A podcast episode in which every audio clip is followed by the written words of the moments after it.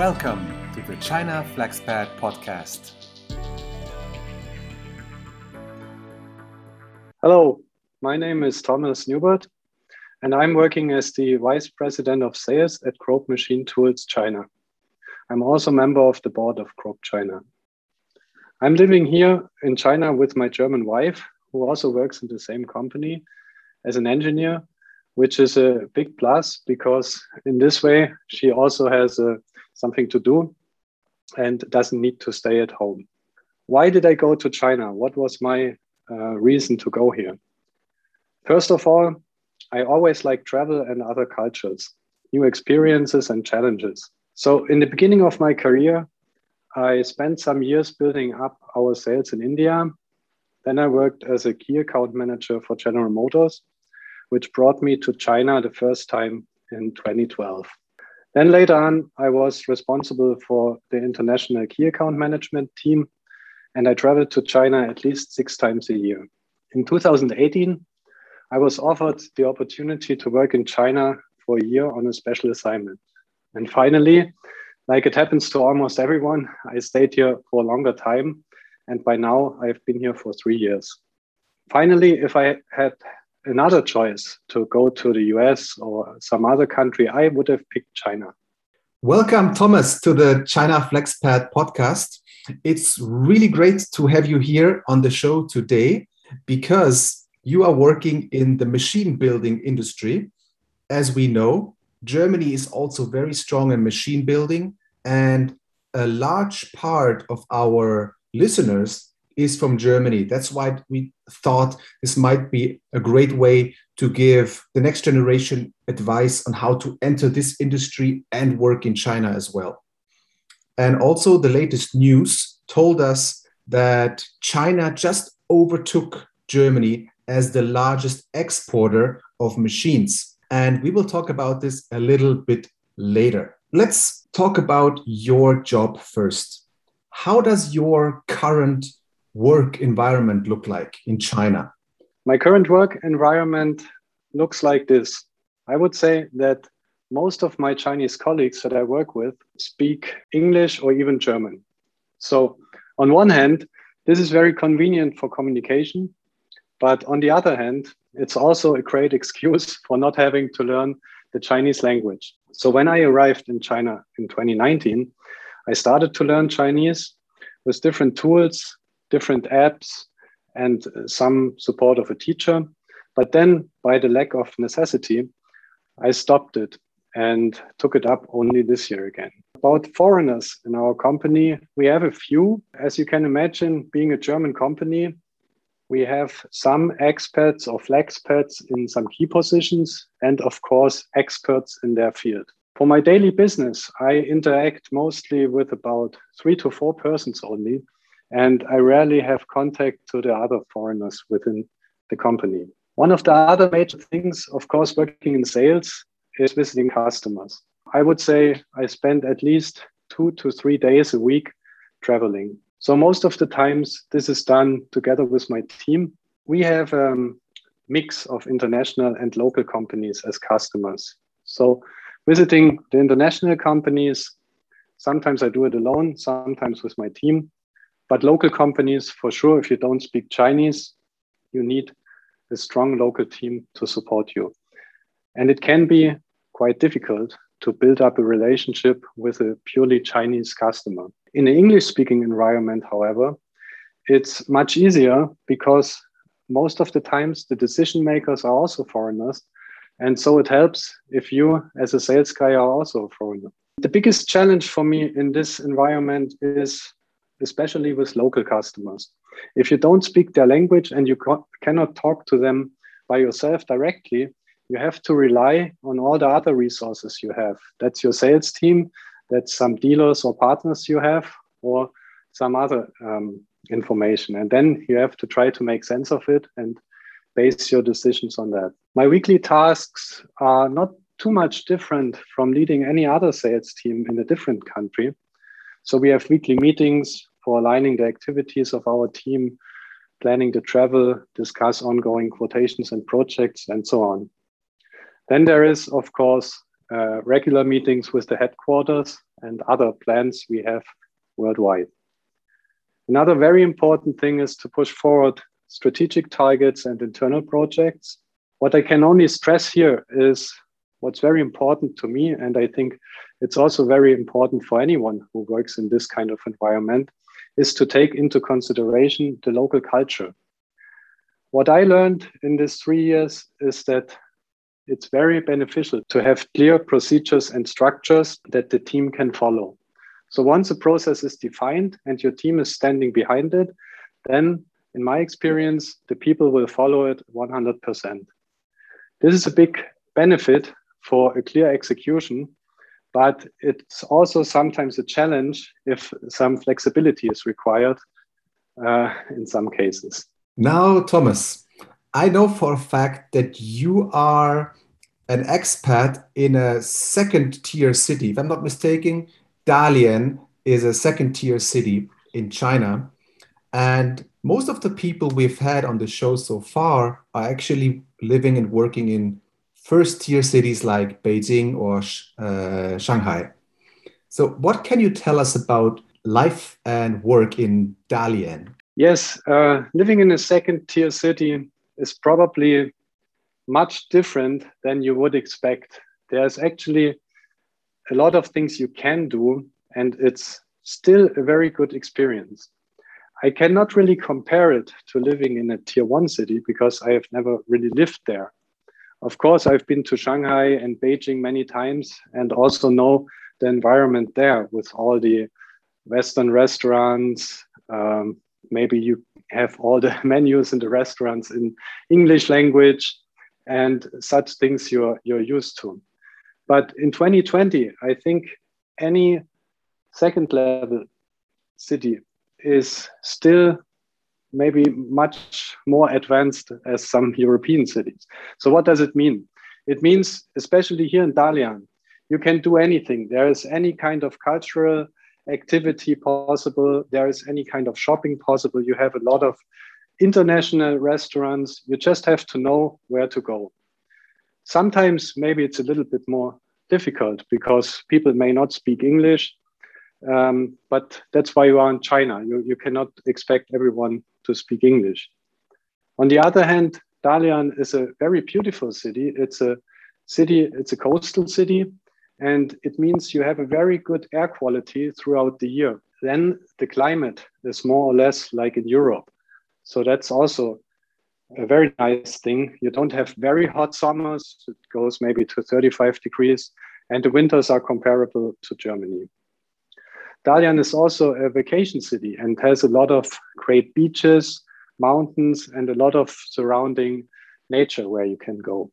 And finally, as it's a smaller city than Shanghai or Beijing, you can reach any part of the city within one hour. So the travel time is definitely less. All in all, I would say living in a second tier city, I can recommend to anyone. And the only thing I could imagine could be difficult is when you move from a first level city to a second level city. Other than that, there is nothing you cannot do here. Let's talk a little bit about the industry you work in, the machine building industry. What do you think? Where are the best opportunities for foreigners? Let's say what cities, what job positions? Is it sales? Is it engineering? What do you think? I would definitely say there are a lot of opportunities in any industry that is related, related to the automotive sector.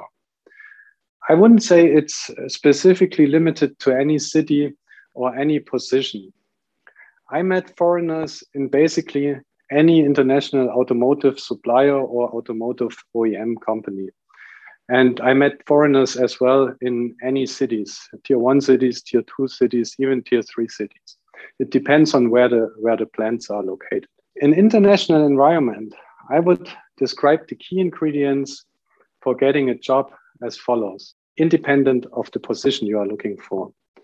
First, you should have an excellent network within your own company. Second, you should have an excellent knowledge in your field. And third, you should be an expert for some area or have management background and management experience. And in the best case, you have a combination of both meaning you have an expert background and some managing experience. In my experience, the typical task of an expat or flexpat is to bring the culture of the headquarters to the subsidiary in China and combine both cultural benefits.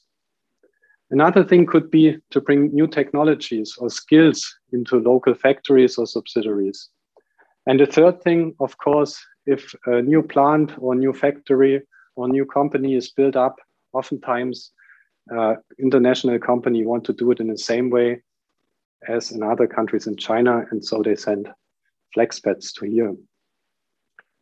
In the machine tool business, I would say that roles in sales for expats or flexpats are naturally less common because you need the Chinese language and to know the cultural skills very well to interact with the local customers. In Grob, we follow a kind of a dual leadership principle. That means I have a counterpart uh, in the company which works on the same level, and he's Chinese, I'm German, so we can combine the benefits of both cultures for this company.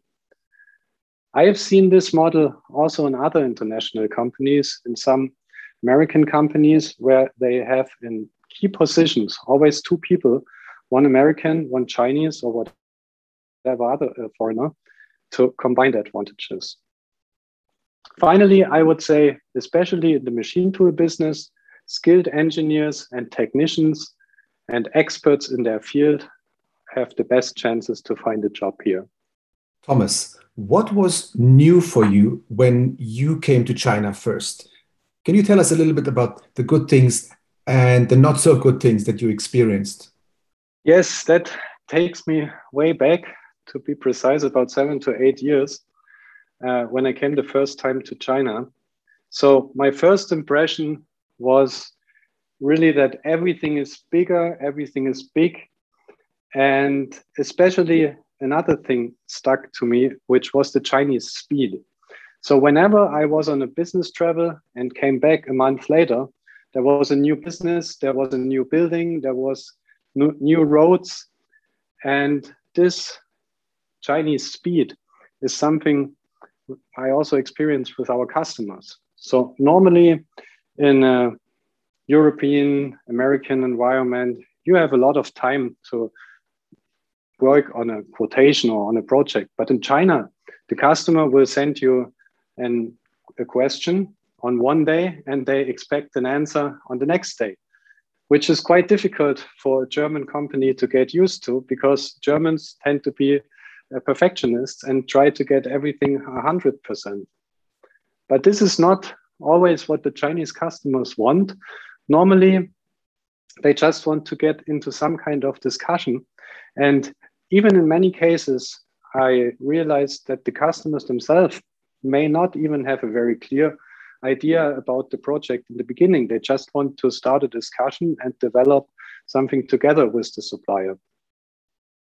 Another thing that's really important and was also a big difference to how business is done in Germany is the kind of relationship or guanxi you need to build up before you can do any business with a with a customer. So there were many times when I visited a customer together with my team, and I thought in the beginning that the meeting was a complete waste of time. So we didn't do any presentation, we didn't talk about the project, we just talked about general things, drank some tea, and had some dinner in the evening. But finally, those meetings turned out to be uh, our future customers. It's just a different approach, and it's more important to build up the relationship first and then talk about the project later. Outside of the business world, I would say China is ahead of Germany or Europe in many regards. So, for one, there's the digital environment. So, that was really a great change when I came here. I don't use any physical money anymore. I only pay with WeChat or Alipay. You can get a taxi anywhere with Didi. You can order anything with the phone. Then uh, another surprise was that China is really a very safe country. So there are cameras everywhere, but I think they really contribute to the safety. So even as a woman, my wife, she can go out in the evening somewhere. She never feels uh, unsecure anywhere. And then there is the, I would call it genuine kindness and openness of the people. So especially towards foreigners, I have never experienced any situation where I was not welcome and greeted friendly and the Chinese people are always open to something new. So then let's talk about the things that are a little bit tougher to get used to or that take some time. It's actually the whole Chinese culture is very different from ours, which is obvious. And even if you think you know how things are done, you're always surprised that there is something else you could um, do better or different or need to understand completely. And another thing would be driving. So I'm driving myself. And in the beginning, it was really something else than, than in Germany. Maybe it's because of in a second tier city, there are not too many rules, but it's kind of, I would call it creative driving. And lastly, again, maybe a thing in the second tier cities, there's fireworks. So, but not only on Chinese New Year, it seems there is a occasion for fireworks anytime, any time of the day, and sometimes it can be really tough to get used to it. Thomas, those are some really fantastic insights in your daily life. Now, if other people want to experience this and enter China, how can these foreign professionals prepare for a job like you have? What kind of hard skills should they train? What kind of soft skills should they develop? So, definitely, I think it can be boiled down to, to a couple of points. I think the first and most important point as a soft skill is to be open to new things and new ways of doing things. You, you should not assume that your way is the right way and the best way. Always be open for, for new things. Only because things work in your home country, it doesn't necessarily mean it has to work here. Then the second thing, kind of obvious, respect the Chinese culture and work along with it. Then I can only say you need a lot of patience. And on the other hand, for the hard skills, I would say it helps that you bring in your special knowledge. You don't have to try to be a Chinese stay a German or whatever nationality you are. So, what is it that we are good in? Normally, a strong organizational talent and structural talents. This is what really helps and brings a benefit to the local organization.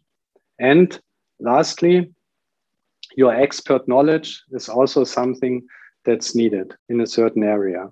Thomas, China just overtook Germany as the largest exporter of machines. How do you see the future of machine builders in Germany and in China? And where will flexpats fit in? So, I completely agree with you that the Chinese machine industry and especially the machine tool industry is growing very quickly and also advancing in technology. However, I think at the moment, and especially in the high tech sector, the German and also the Japanese machine tool manufacturers still have some technical advantages compared to the local suppliers. But the local suppliers, they gain ground very quickly. So it's very important to be innovative. I believe that there are three critical steps to stay successful, not only in China, but also in other Asian markets as a German machine tool builder. So the first thing is localization of production and sourcing. So for production, it's obvious you need a local plant and you need to build the products locally. Then the sourcing of components. This is a very big challenge because the supplier base in this business does not have the same quality than in Europe. So this needs to be built up. You need to find a good supplier and build them up to be a very good or even excellent supplier. Here, I believe that the machine tool industry can learn from the automotive OEMs, which perfected this localization approach in the last decade, and many of the international car makers, they have localization grades of 97% or above. The second point is localized products. So when I talked about localization, it just means you build any product here in China. But localized products means that you develop products for this market. And those products need to meet the cost structures that is required to be successful in this market. And this, I think, can only be achieved by number one, what we talked before, production and sourcing, but also by localized design or concepts. So it means Germans normally tend to over engineer things. So we need to go a step back and really ask ourselves what is the absolute essential minimum to do a, a task with the required quality. So the Chinese customers, they will not cut back on quality, but they will still uh, require a price that is competitive. And finally, you need a localized experienced staff for the production and of course a world-class sales team to sell those products. I'm sure that with those ingredients, any high-tech company or high price overseas companies can be successful in China and also in other cost sensitive markets if they follow this kind of approach. This is some really great advice, Thomas. Thank you very much for this.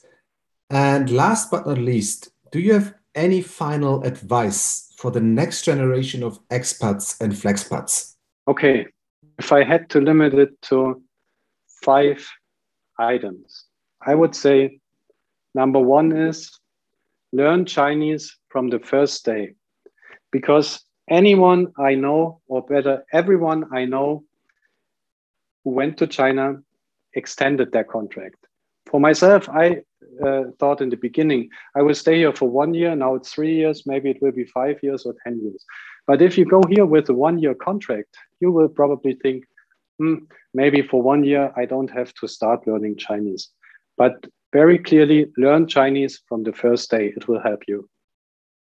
Number two is try to live outside of the so called expat bubble. It may be difficult, but it's possible.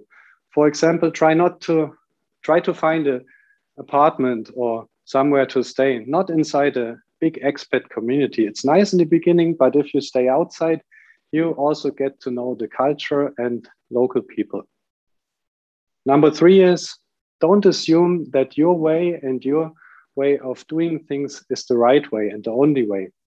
Respect both cultures and try to combine the benefits of both cultures for your business. Number four, it's also a comment regarding the time you will be staying here. So I wouldn't bring any stuff with me for moving. You can get everything here, and most apartments are already with furniture. So we made this mistake in the beginning, but that's something I can just give as a tip.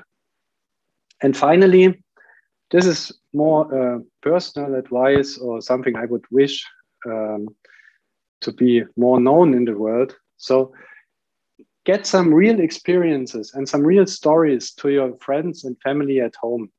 The picture of China, what you see in the Western media, is not at all what China is like. There are so many great people and opportunities in China.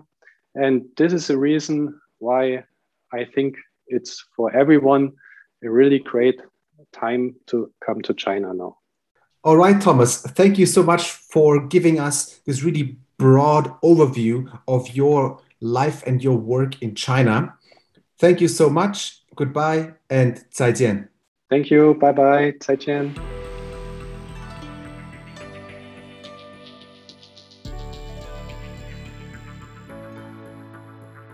Thank you for being part of China FlexPod community. Visit our website at chinaflexpod.com and follow us on LinkedIn. Goodbye and 再见.